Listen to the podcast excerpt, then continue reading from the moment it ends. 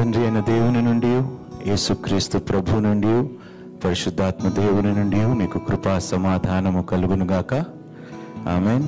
మహాపరిశుద్ధుడా, ప్రేమ కలిగిన తండ్రి, కృప కలిగిన దేవా, ఆకాశములు మహా ఆకాశములు సృష్టించిన మా పరలోకపు తండ్రి నాయన, నీ బంగారు పాదాలకు స్తుతులు స్తోత్రాలు నాయన.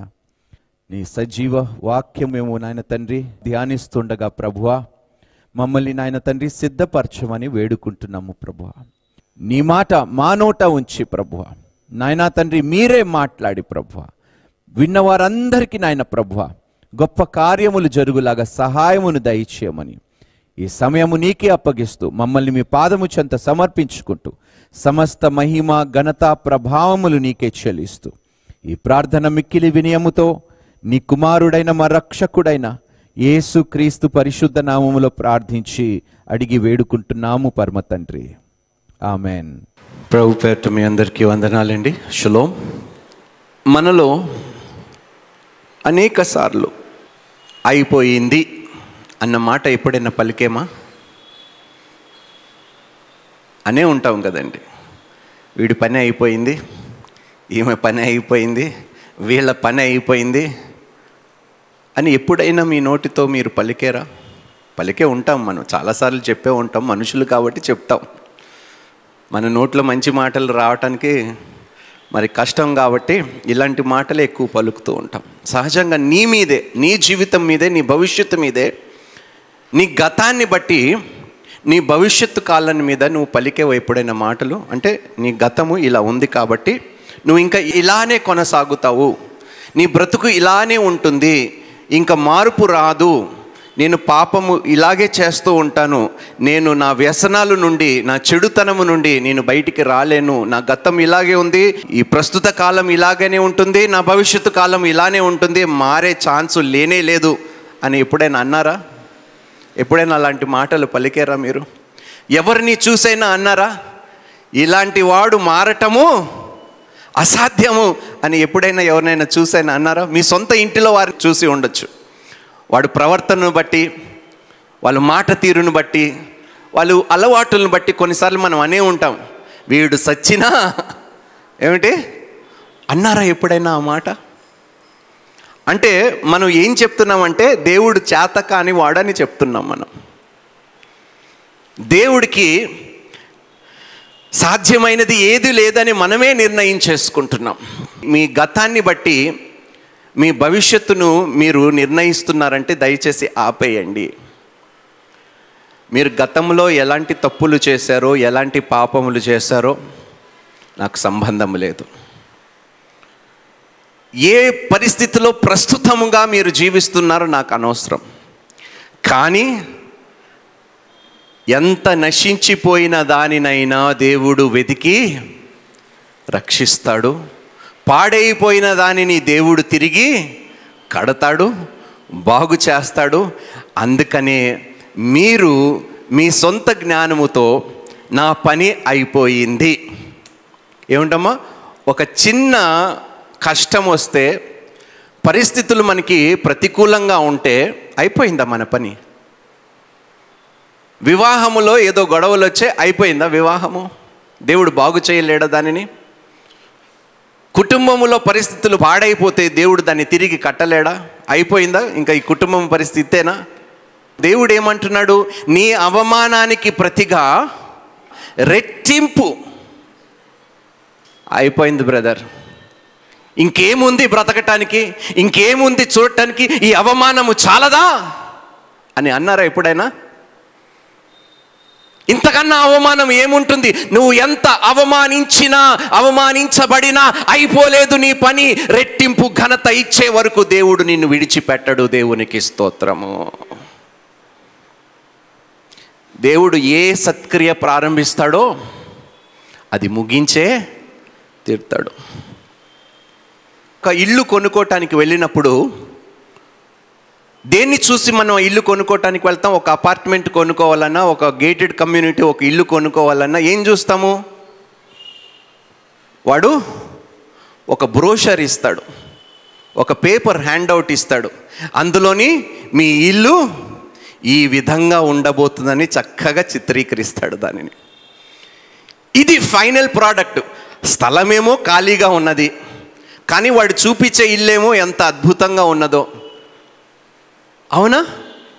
సో ఆ బిల్డర్కి తెలుసు, ఆ ఖాళీ స్థలములో, ఒకప్పుడు పనికిరాని స్థలములో ఇలాంటి ఒక గొప్ప భవనము నియమించబడుతుంది అని ఆ బిల్డర్కి తెలుసు. ఆ బిల్డర్ చూడగలుగుతున్నాడు, వాడే ఆ ప్లాన్లు వేశాడు. కాబట్టి ఈరోజు మీరు కూడా దేవుని చేత కట్టబడుతున్న భవనములు. మీరు మీరు ఇంకా నిర్మాణములో ఉన్నారు. ఒక పెద్ద కన్స్ట్రక్షన్ సైట్కి మీరు వెళ్ళినప్పుడు పెద్ద పోస్టర్ ఒకటి పెడతాడు, ఈ బిల్డింగ్ ఈ విధంగా ఉండబోతుందని పెద్ద పోస్టర్ పెడతాడు, ఫైనల్ పిక్చర్ ఇస్తాడు. అంతవరకు అది మనకి ఎలా జరుగుతుందో, ఏ విధంగా కట్టబడుతుందో మనకి తెలియదు, మనకేం అర్థం కాదు. ఒక పది రోజులు అయిన తర్వాత ఏదో గుంతలు తవ్వుతూ ఉంటారు, ఒక నెల రోజులు అయిన తర్వాత పిల్లర్లు లేపుతారు, ఒక సంవత్సరం అయిన తర్వాత ప్రాజెక్ట్ పెద్దదైతే స్లాబులు వేస్తూ ఉంటారు. కానీ ఏదో ఒక రోజు ప్రారంభించిన ఆ యొక్క నిర్మాణము పూర్తి చేయవలసి ఉంటుంది ఆ బిల్డర్కి. అవునా?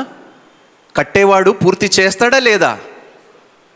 చేయకపోతే మీరేం చేస్తారు? ముక్కు పిండి వసూలు చేసుకుంటారు, లేదా మీరు కోర్టుకి వెళ్తారు, వాడి మీద ఫైన్లు వేస్తారు. కానీ దేవుడు గొప్ప నిర్మాణము చేస్తున్నాడండి. మిమ్మల్ని మహిమలో నుండి అత్యధిక మహిమలోకి నడిపించే వరకు నిర్మాణము ఆపడంటున్నాడు దేవుడు. దేవునికి స్తోత్రము. మహిమలో నుండి అధిక మహిమలోకి ప్రవేశిస్తాడంట మనిషి ఎప్పుడు? దేవుడు ఆ నిర్మాణము ప్రారంభిస్తే. ఈరోజు మరి ఏ పరిస్థితిని బట్టి నా పని అయిపోయింది, నా బ్రతుకు ఫినిష్, నేను ఏమి చెయ్యలేను, పనికిరాని వాడిని, పనికిరాని దానిని అని మీ నోటితో ఒకవేళ మీరు పలుకుతే దయచేసి అవి మానుకోండి. అఫ్కోర్స్ అది దేవుణ్ణి గాయపరిచి ఉంటాయి మీ మాటలు, పరిశుద్ధాత్మని గాయపరిచి ఉంటాయి, దుఃఖపరిచి ఉంటాయి మీ మాటలు.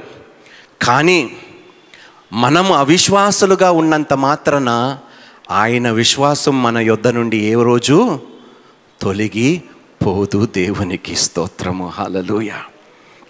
మొదటి యోహాను మూడో అధ్యాయము రెండో వచనము. ప్రియులారా, ఇప్పుడు మనము దేవుని పిల్లలమై ఉన్నాము. ఇప్పుడు మనము దేవుని పిల్లలై ఉన్నామా లేదా? ఉన్నాము, రైట్. మనం ఇంకా ఏమవుదుమో, మనము ఇంకా ఏమవుదుమో, అది అండర్లైన్ చేసుకోండి దయచేసి. అది ఇంకా ప్రత్యక్షపరచబడలేదు, అది ఇంకా ప్రత్యక్షపరచబడలేదు. కానీ ఆయన ప్రత్యక్షమైనప్పుడు, ఆయన ఆయన అంటే ఎవరు? యేసుక్రీస్తు ప్రభువారు ప్రత్యక్షమైనప్పుడు, ఆయన ఉన్నట్లుగానే ఆయనను చూతుము, ఆయన ఉన్నట్లుగానే ఆయనని చూతుము. కనుక కనుక ఆయనను పోలియుందుమని ఎరుగుదుము, ఆయనని పోలియుందుమని ఎరుగుదాము. అమ్మా, ఒకరోజు మనం ఏ విధంగా మార్చబడబోతున్నాము? క్రీస్తు లాగానే ఉండబోతున్నాము. దేవునికి స్తోత్రము. హల్లెలూయా.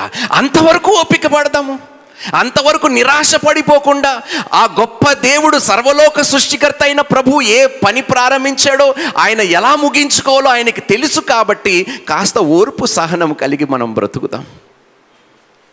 మనుషులైతే మధ్యలో పనిని విడిచిపెడతారేమో, కానీ దేవుడు ప్రారంభించింది ఏనాడు ఎన్నడు మధ్యలో ఆయన కార్యములు సంపూర్ణమై ఉన్నాయంట. దేవునికి స్తోత్రము.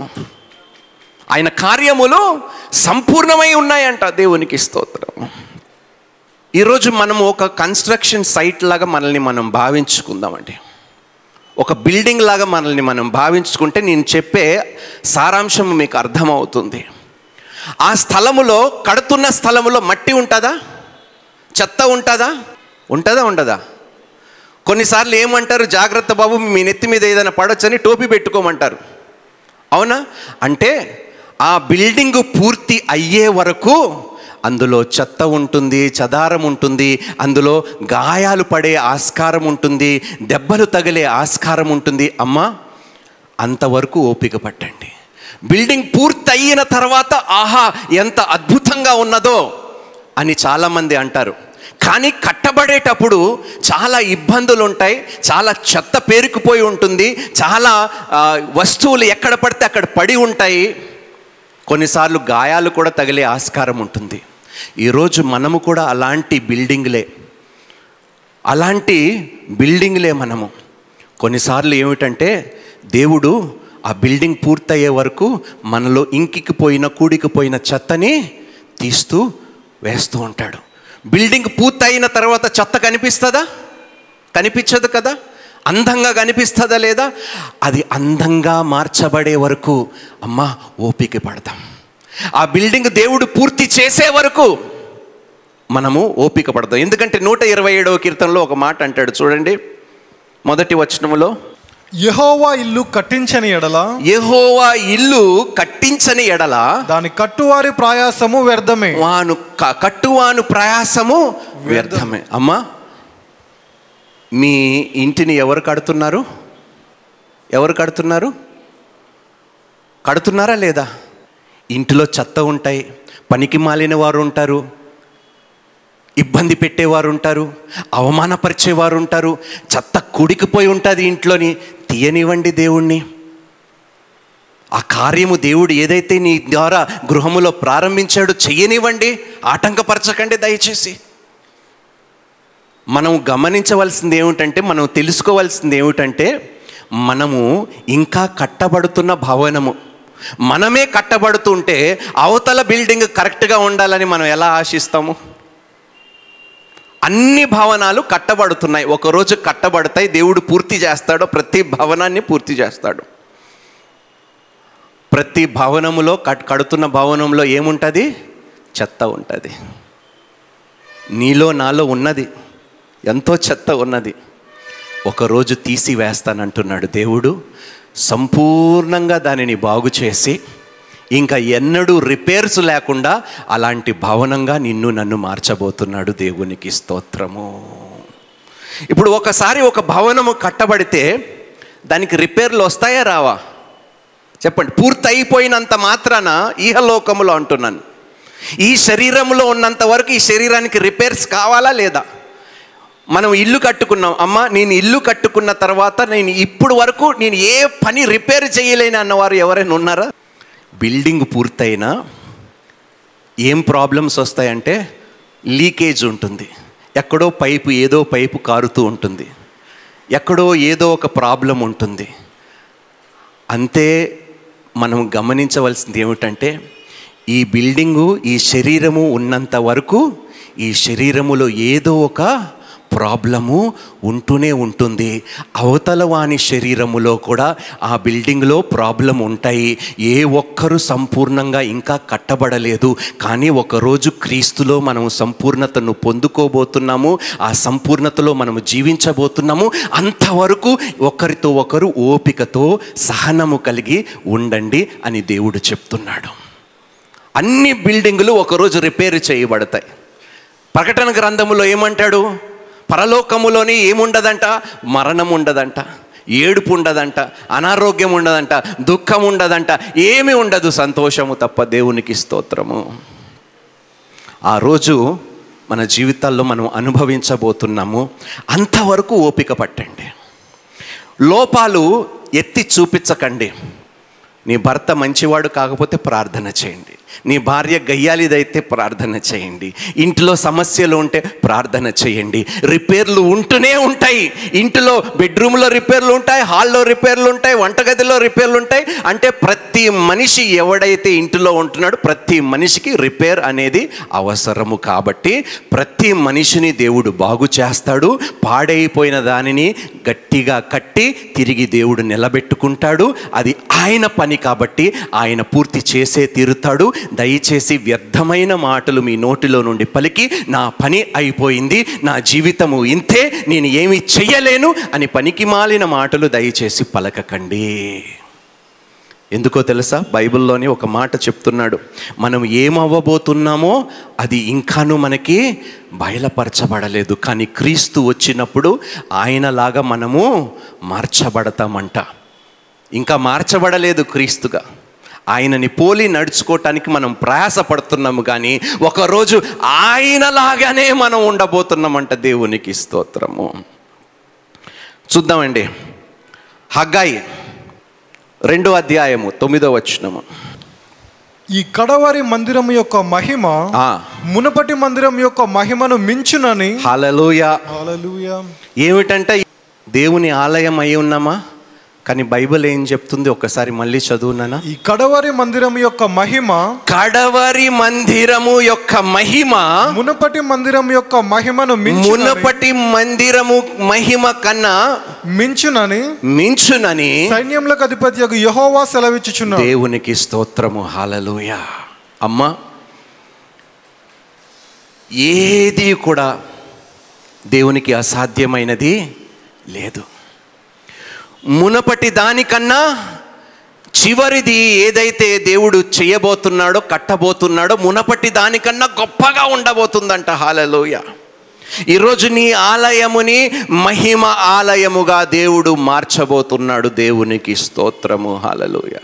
అమ్మ, అందుకనే అంటున్నాను, నేను ఖండించటానికి రాలేదు, రక్షించటానికి. ఎందుకో తెలుసా? మనము భూమి మీద ఉన్నంత వరకు మనకి రిపేర్లు తప్పవు కాబట్టి.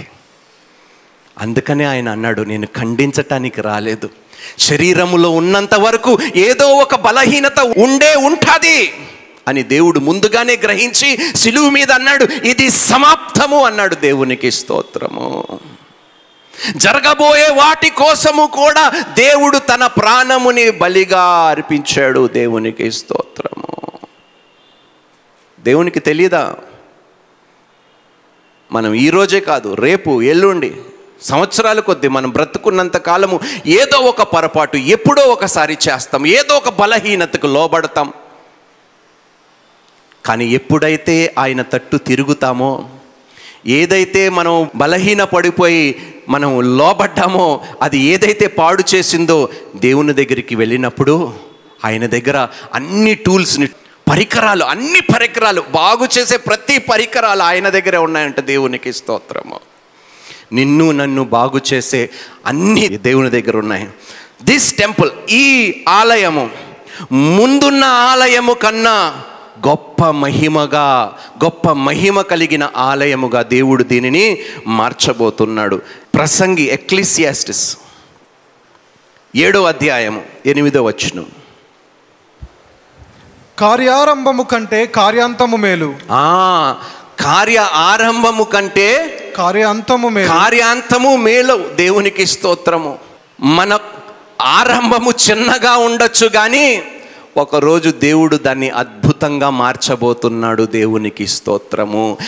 ఏ పని ప్రారంభించాడో, ఏ సత్క్రియ దేవుడు నీలో ప్రారంభించాడో, అది ఘనముగానే ముగింపబడుతుంది. దేవునికి స్తోత్రము. హల్లెలూయా.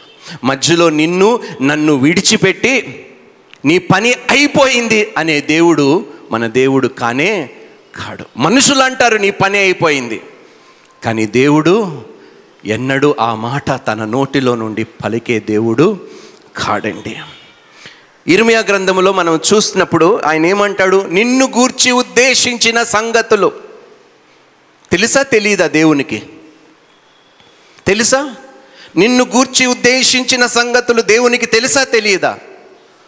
మరి నువ్వెవరయ్యా? మీరు ఎవరండి నా పని అయిపోయింది అనటానికి? నా భవిష్యత్తు ఇంతే, నేను మారలేను, ఆయన మారడు, ఈమె మారడు, నా కుటుంబంలో మార్పు రాదు, నా జీవితం మార్పు రాదు, నేను విధవరాలు అయిపోయాను, నా పని అయిపోయింది, ఒంటరి దానిని అయిపోయాను, నన్ను పట్టించుకునే నాదుడు లేడు, అయిపోయింది నా పని. ఎవరండి మనం ఈ మాటలు పలకటానికి? దేవుడే అంటున్నాడు, నిన్ను గూర్చి ఉద్దేశించిన సంగతులు నేను ఎరిగి తిని అంటున్నాడు. అవి హానికరమైనవి కావు, అవి క్షేమకరమైనవి అంటున్నాడు. దేవునికి స్తోత్రము.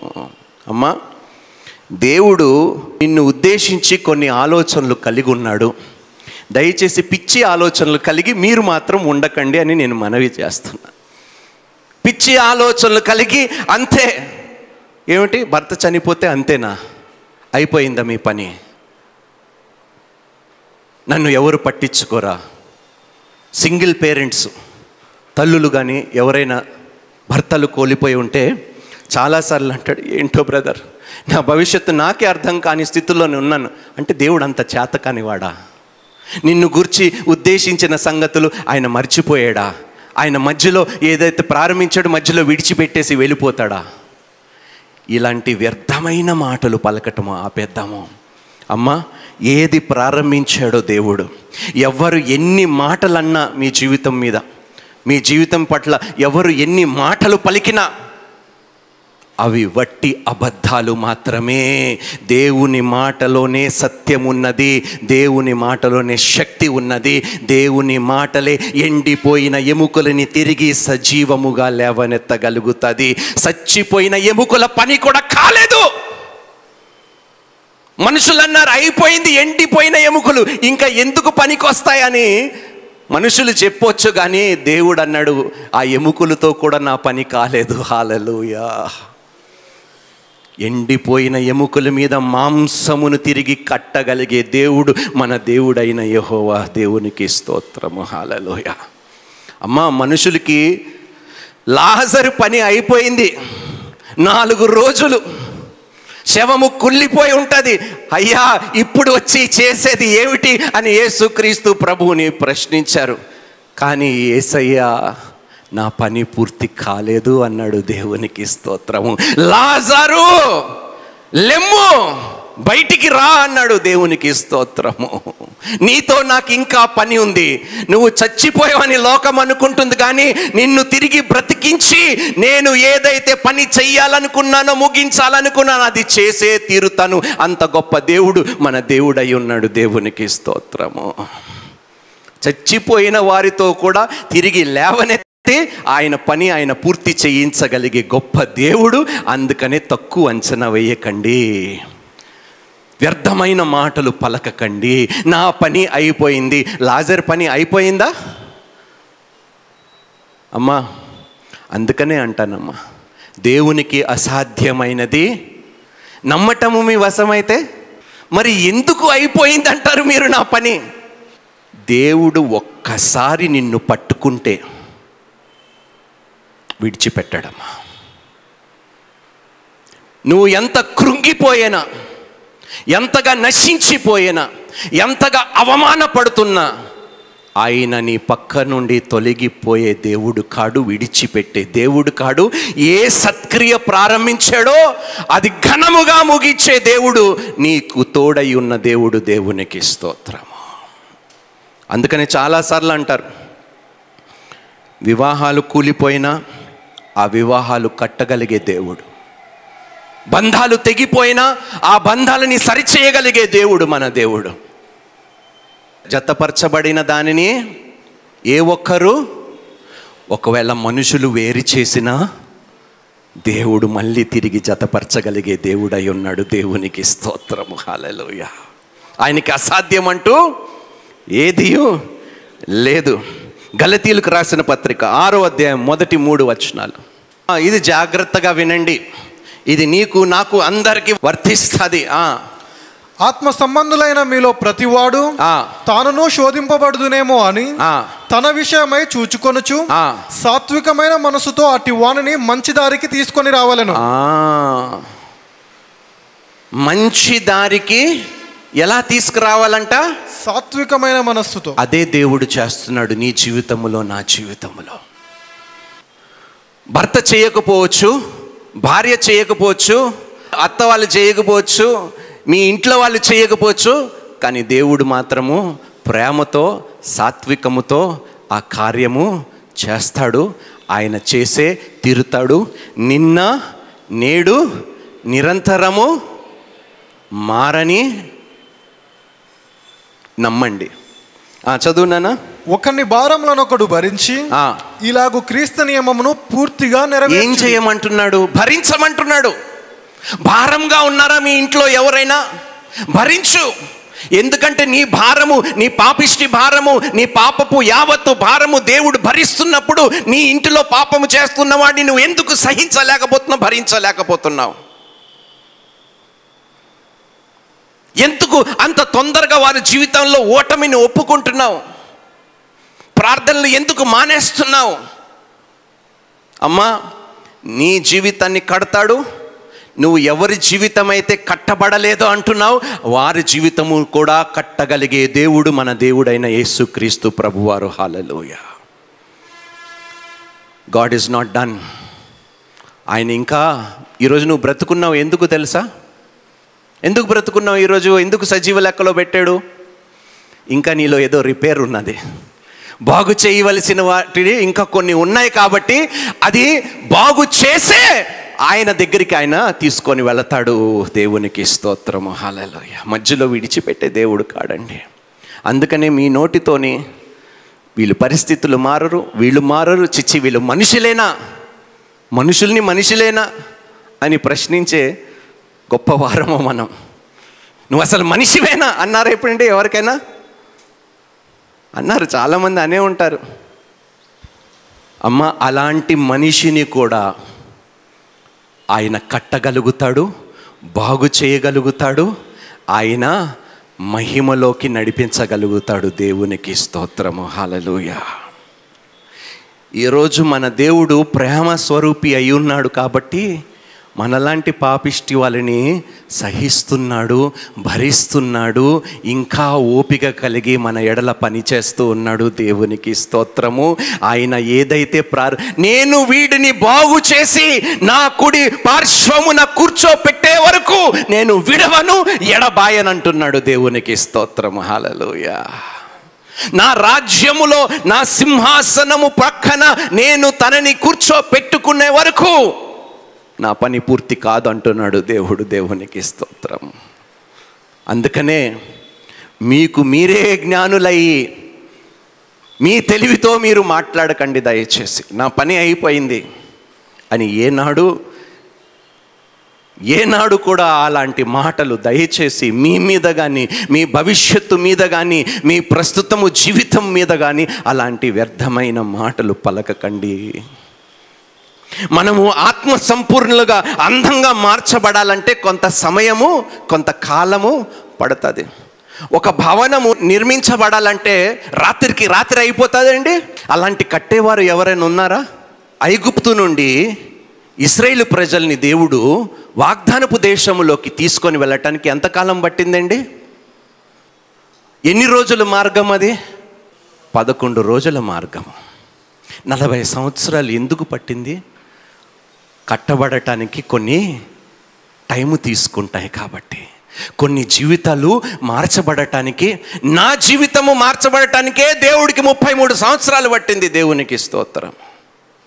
ఈరోజు మీకు మీ బ్రతికి ఏమిటిందో, మీరు ఎంతగా మారారో క్రీస్తులోకి వచ్చిన తర్వాత అది మీకే తెలుసు, నాకు తెలియదు. కానీ దేవుడు అంటున్నాడు, అన్నీ బాగు చేసే వరకు, అన్నీ బాగా కట్టే వరకు, ప్రారంభములో ఉన్న భవనము కంటే తుదిలో అంటే చివరి దశలో ఉన్న భవనము ఎంత మహిమగా ఉండబోతుందో మీరే కనులారా చూస్తారని దేవుడు సెలవిస్తున్నాడు. దేవునికి స్తోత్రము.